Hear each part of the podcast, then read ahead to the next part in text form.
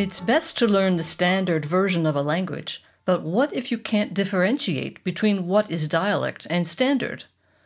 In a bizarre twist of events, I speak more German dialect than my daughters, even though they were born here. A close look at Munich's and Germany's history reveals how this could happen. Welcome to Expat Chatter. This is Brenda Arnold. Will they notice I'm a foreigner? This is the one thing you ask yourself in a new country when you're trying to learn the language. What a thrill it would be to be mistaken for a native. As praiseworthy as this goal is, it's a bit like shooting for the moon, except the target is much smaller and you don't have as much technology to help you out. Even if you can manage to get the pronunciation right, there's all that grammar to trip you up. German can be particularly tricky because there are 16 different ways to say the word the. 16. But after many years, I can proudly say that if the conversation is short, I can usually get away with people thinking I'm German, Bavarian even. This is no mean feat for someone born in Ohio. After all, my daughters were born in Munich, and even they don't sound Bavarian. But how can it be that I have more of a local accent than they do? A closer look at the history of the country and my personal history explains how this could happen. Germany has a wealth of regional dialects. In their extreme forms, they can be almost unintelligible to someone from a different region. It was for good reason that a little known decision was taken in post war Germany to meld these dialects into one common German language. From 1949 on, it was forbidden to teach in dialect in schools. Only the language we know as High German was permitted. This was increasingly considered to be Universal German, a language pretty much created by Martin Luther with his famous translation of the Bible. It provided a common basis and contributed to breaking down the barriers between the different regions that had existed for many centuries. The economic growth and increased mobility that Germany has enjoyed since the 1950s have played their role too. In the 1940s and 1950s, the economy was much more local, and the Bavarian dialect was still the lingua franca of Munich. The city is Germany's Silicon Valley, with many large high tech companies and global conglomerates, but thankfully with more beer, mountains, and castles, and a lot less traffic than California. It attracts talent not just from other parts of Germany, but from around the world.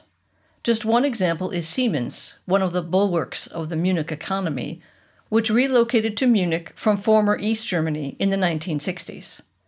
The impact of this on the language was significant and has created a city country divide. In Bavaria's capital of Munich, it has become rare to hear someone speak the Bavarian dialect, since there are so many people from elsewhere. Since dialects have been on an overall decline for a long time, it is uncommon for anyone under the age of 40 who grew up in Munich to even speak with an accent.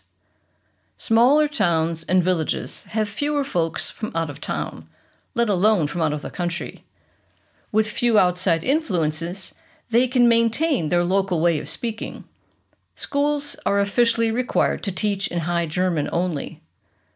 But if the teacher and students are all local, well, then, we don't have to be all that strict, then, do we?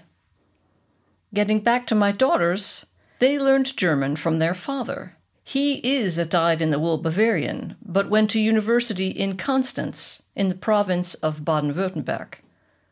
They speak a different dialect there, and the students came from all over Germany.